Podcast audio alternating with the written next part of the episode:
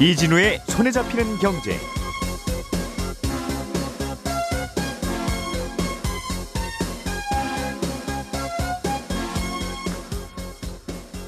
안녕하십니까 이진우입니다.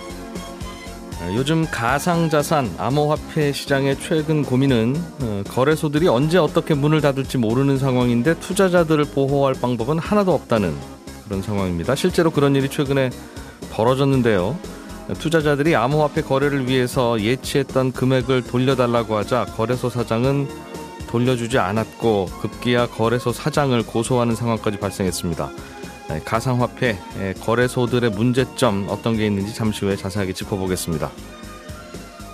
이달 말부터 카드사들도 오픈 뱅킹 서비스를 시작합니다. 이렇게 되면 은행, 카드사, 증권사 계좌를 하나의 앱에서 다 관리할 수 있게 되는데 금융권들은 아주 치열한 경쟁이 더 벌어지게 되겠죠. 자세한 내용 또 알아보겠습니다. 올해 초에 정부가 낸 법안 중에 온라인 플랫폼 공정화법이라는 게 있었습니다. 플랫폼 기업들의 갑질을 감시하겠다는 게 법안의 취지인데 세부 규정을 만드는 과정에서 어, 정부와 업체들 사이에 갈등이 좀 있는 것 같습니다. 어떤 내용인지 살펴보겠습니다. 5월 26일 수요일 손에 잡히는 경제 광고 듣고 시작하겠습니다.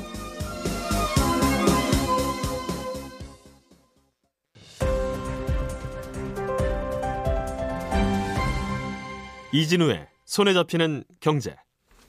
예, 손에 잡히는 경제 시작하겠습니다. 아, 에세플러스 김치영 경제뉴스 크리에이터, 손에 잡히는 경제 박세훈 작가, 그리고 김현우 행복자산관리연구소장 나오셨습니다. 어서 오십시오. 안녕하세요. 안녕하세요. 박세훈 작가가 굉장히 지금 실망스러운 한숨을 쉬었잖아요.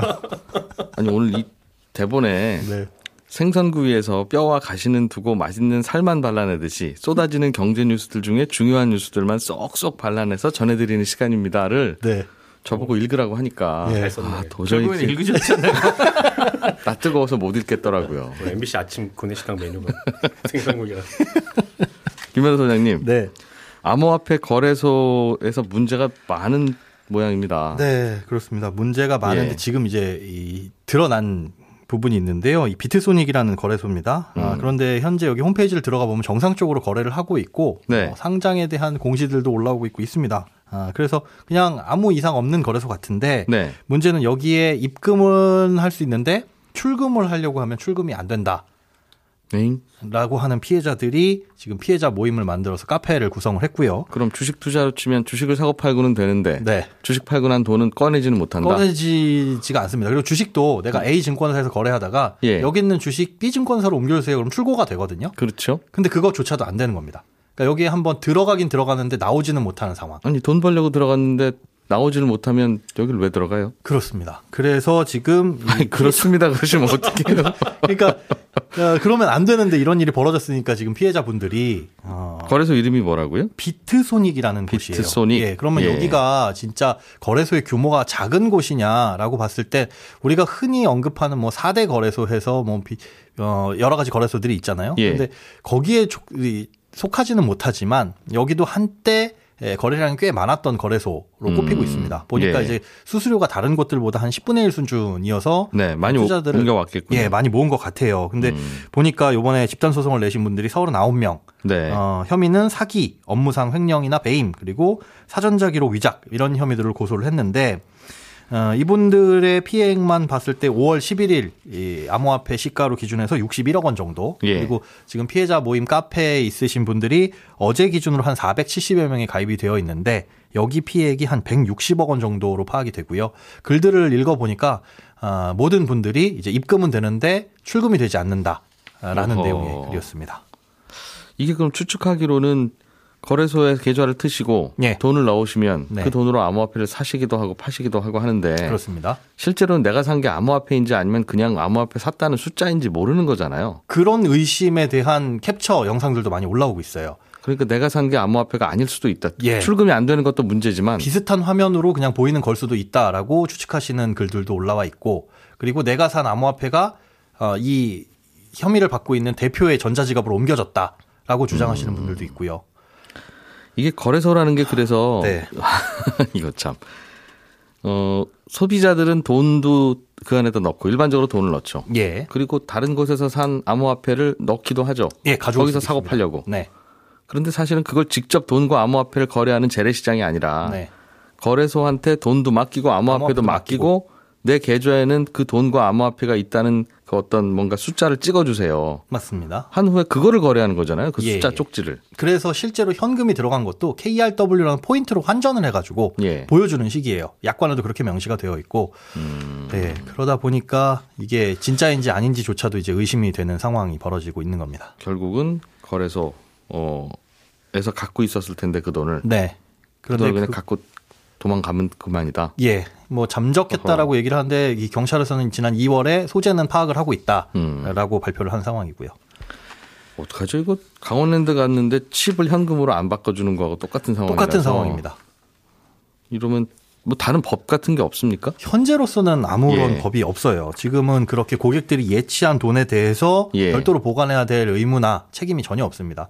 여기가 금융사라면 네. 금융사에서는 우리가 맡긴 예치금 예탁금을 별도로 어딘가에 어떻게 보관을 해야 된다는 법이 있고요. 음. 또 전자금융업자라고 하는 이 업종이 있는데 이건 이제 관련법에 따라서 만약에 사고가 났을 때를 대비해서 네. 공제라든가 보험 혹은 적립금을 예치하도록 되어 있습니다. 그리고 금융회사는 뭐 금융위원회에서 관리하든 금감원에서 관리하든 부처가 따로 있는데 그리고 들여다보죠 주기적으로. 그런데 이 거래소 가상자산 사업자에 대해서는 아직까지 이런 부분이 없는 게 현실입니다.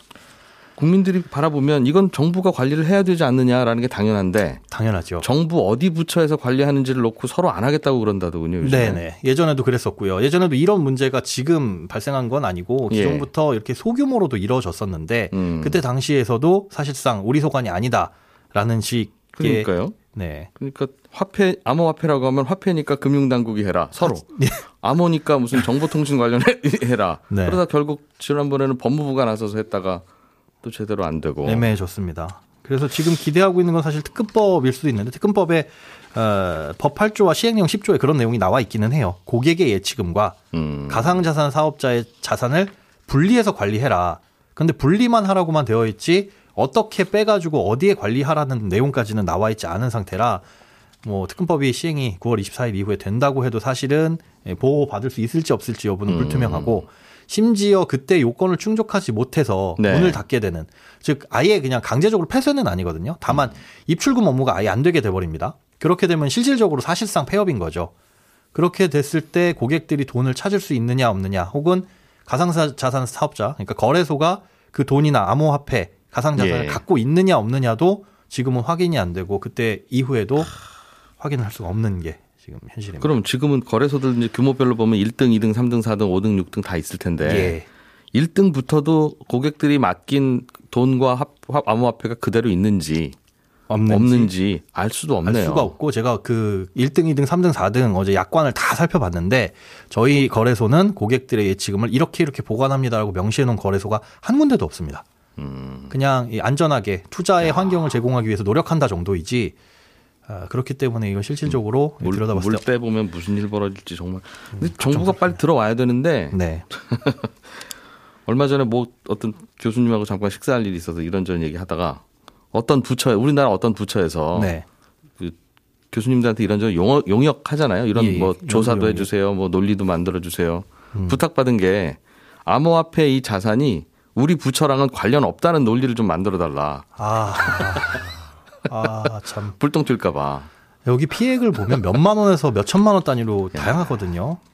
음, 조금 시급한 문제가 아닌가 싶습니다. 앞으로 이런 거에서 많이 생길 것 같은데. 어, 이게 9월 달쯤에 9월 달까지 은행에서 실명 계좌를 틀어서 받지 못하면 네. 이제 그 거래소들은 폐쇄하는 게 지금 법인데. 네, 그래서 이제 못 받은 거래소는 받은 거래소가 4개밖에 없다고 하니까. 네. 못 받은 거래소들은 그걸 받으려고 노력 중인데. 네. 인증을요. 음. 문제는 못 받으면 나머지 거래소 그 거래소들은 다 문을 닫아야 되니 서로 돈 빼러 갈 텐데 고객들은 사람들은 이제 몰려가서 거기에 그돈 제대로 있을지에 대해서는 아무도 모르는 상황이고 아무도 모르는 상황이고 흔히 뭐 은행에서 돈 빼면 뱅크런이라고 하잖아요. 예. 그런 이제 코인런 이런 게 발생을 했을 때 예, 먼저 문을 닫아버리면 음. 사실상 뭐 예금자 보호 이런 것도 전혀 어, 당연히 해당이 없기 때문에 문제가 더 크게 음. 발생할 수 있는 일부 거래소 같은 경우는 현금 인출 금지하고 코인으로만 인출할 수 있다고 공지를 보내고 있기도 하고.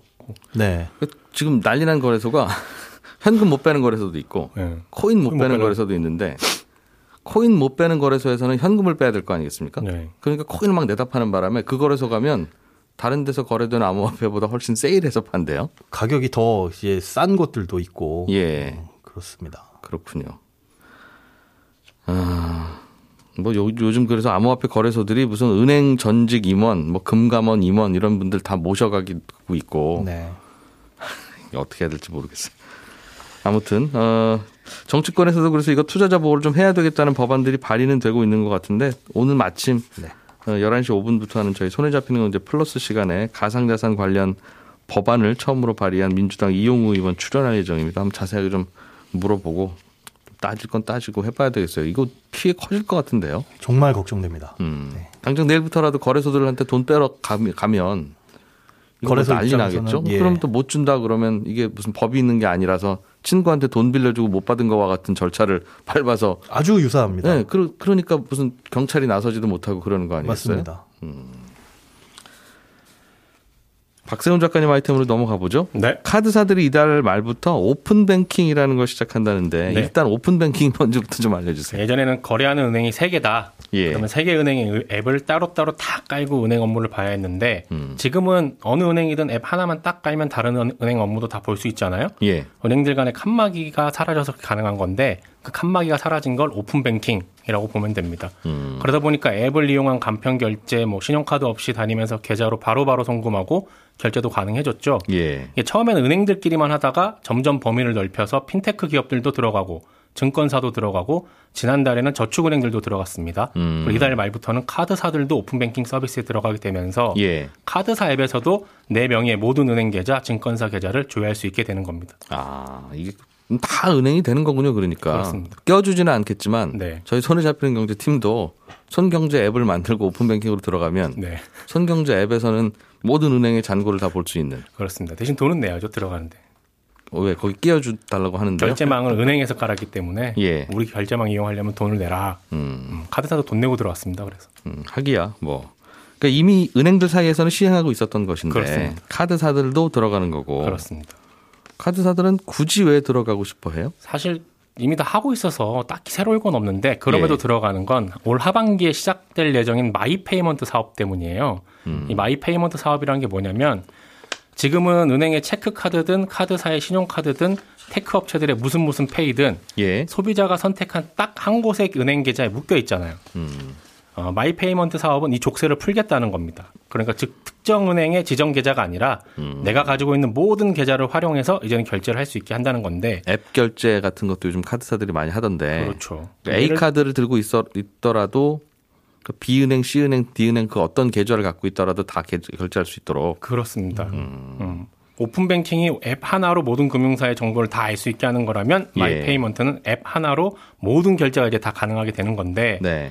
어, 그러니까 이 사업 하려면 다른 금융사들의 계좌 정보를 반드시 알아야 되잖아요. 예. 그렇기 때문에 카드사들은 오픈뱅킹 서비스에 기를 쓰고 들어가려고 했던 겁니다. 음, 이 안으로 들어가야 결국은 손 안에는 앱 하나만 남을 거니까. 그렇습니다. 음, 소비자들은 좋을지도 모르겠습니다. 서로 이제 본인 회사들 앱 깔라고 하면서 뭐 커피 쿠폰도 주고 뭐 그러지 않겠어요? 그렇죠. 예전에는 내 폰에 은행별로 예. 앱다 깔아야 되고 카드사별로 앱 다 깔아야 되는데 음. 이제는 하나만 딱 깔면 되니까 큰 무리가 없이 결제가 되고요. 이런 예. 편리함이 있고 두 번째는 금융사들 입장에서는 이제 경쟁을 치열하게 할 수밖에 없습니다. 음. 소비자 폼에 남아 있는 딱 하나의 앱이 자기들 회사 앱이 되길 바라야 되니까 예. 그러니까 기업들 간의 경쟁이 치열해지면 기업들은 피곤하지만 소비자들에겐 결과적으로 좋아지죠. 그렇군요. 요즘 금융회사들 말고도 뭐 이런 거 하는 돈 보내주는 뭐 그런 스타트업들도 있고 예. 뭐 그런데도 다 이제 오픈 뱅킹으로 끼어드는 거죠. 그렇죠. 들어와 있는 거죠. 음. 그 얼마나 하는지 몰라도 손에 잡히는 경제도 하나 좀 끼워서 해보면 재밌을 것 같긴 한데. 요건이 굉장히 까다로울, 까다로울 거예요. 아, 이게 보니까 예전에는 송금, 결제, 음. 이체 이게 다 이제 다른 개념이었고 다른 곳으로 가서 해야 되는데 네. 생각해 보면 A에 있는 주머니에 있는 돈 B로 옮기는 거잖아요. 결국은 네. 제가 가게 가서 뭐 천 원짜리 콜라 사 먹으면 제 주머니에 있는 천 원 가게 주인한테 가는 거고 그런 음. 거니까 그냥 그걸 그게 다 하나가 되게 되는 거군요. 그렇습니다. 이제 업권 간의 음. 칸막이가 많이 사라지게 되는 거죠. 예. 그래서 카드사들이 어, 오픈 뱅킹에 끼어들려고 하고 있다. 예. 음, 은행들은 들어오지 말라고 하는 것 같고. 그렇습니다. 예. 김치영 큐레이터께서 네. 준비한 소식도 이거 재밌는데 공정거래위원회하고 A, 네이버하고 싸운다고요?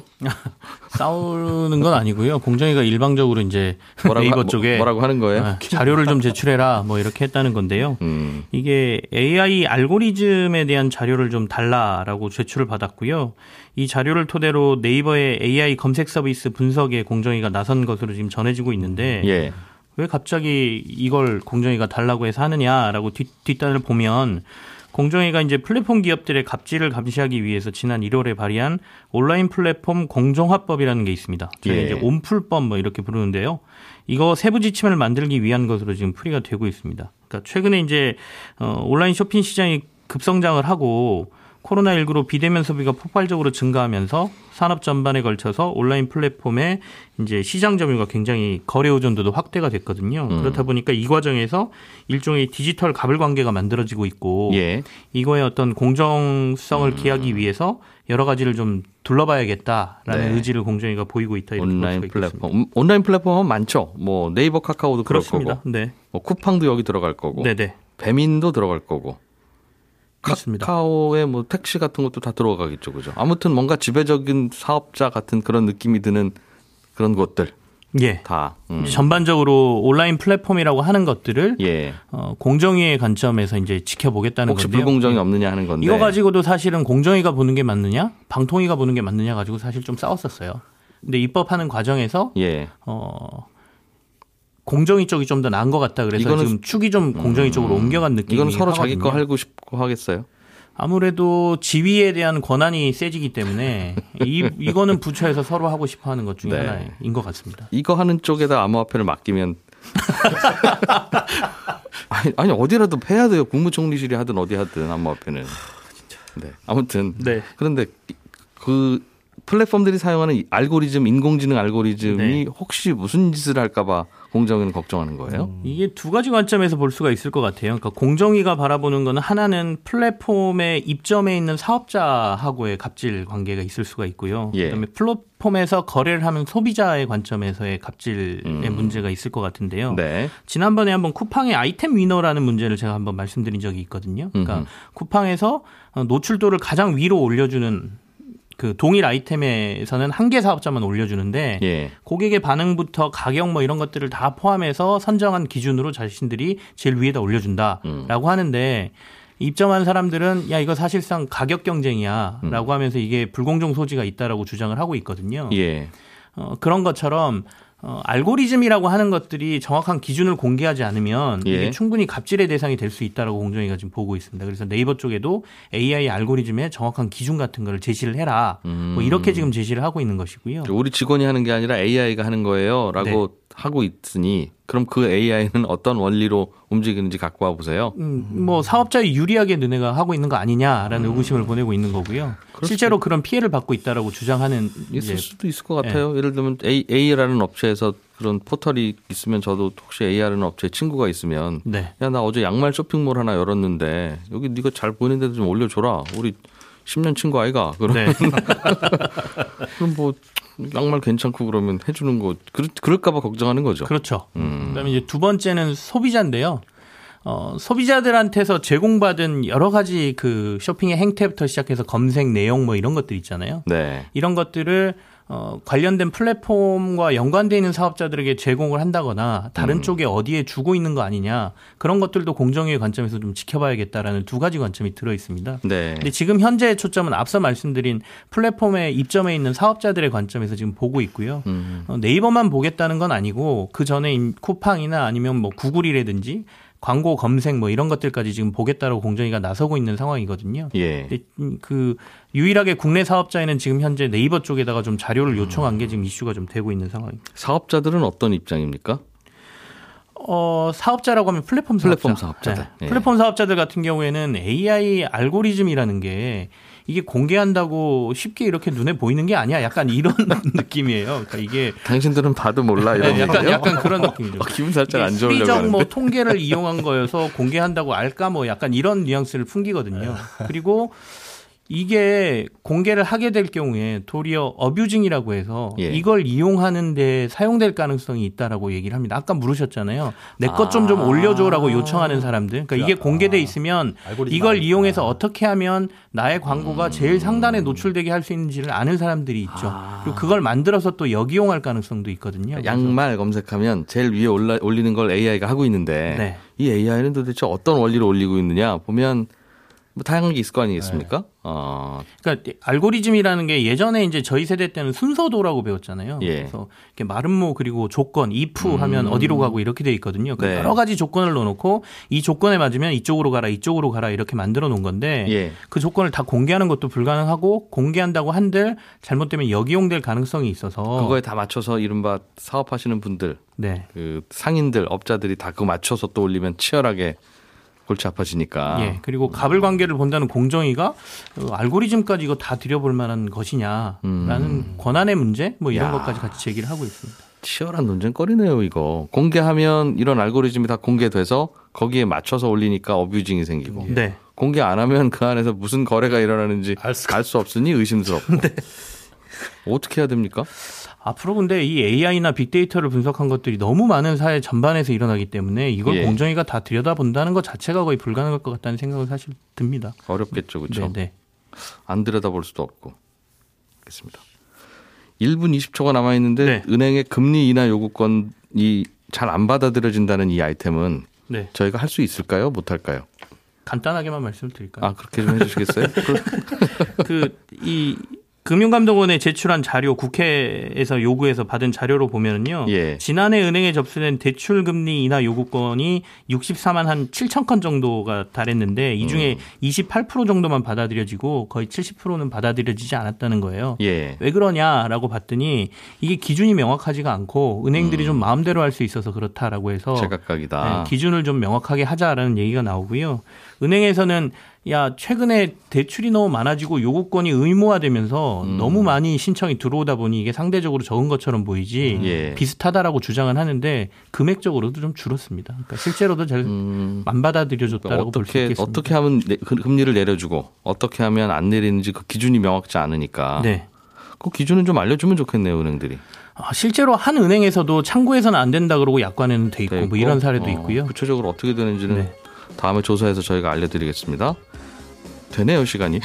김건우 소장, 박세훈 작가, 김치영 큐레이터 세 분 고맙습니다. 고맙습니다. 네, 감사합니다. 예, 11시 5분에 다시 오겠습니다. 이진우였습니다.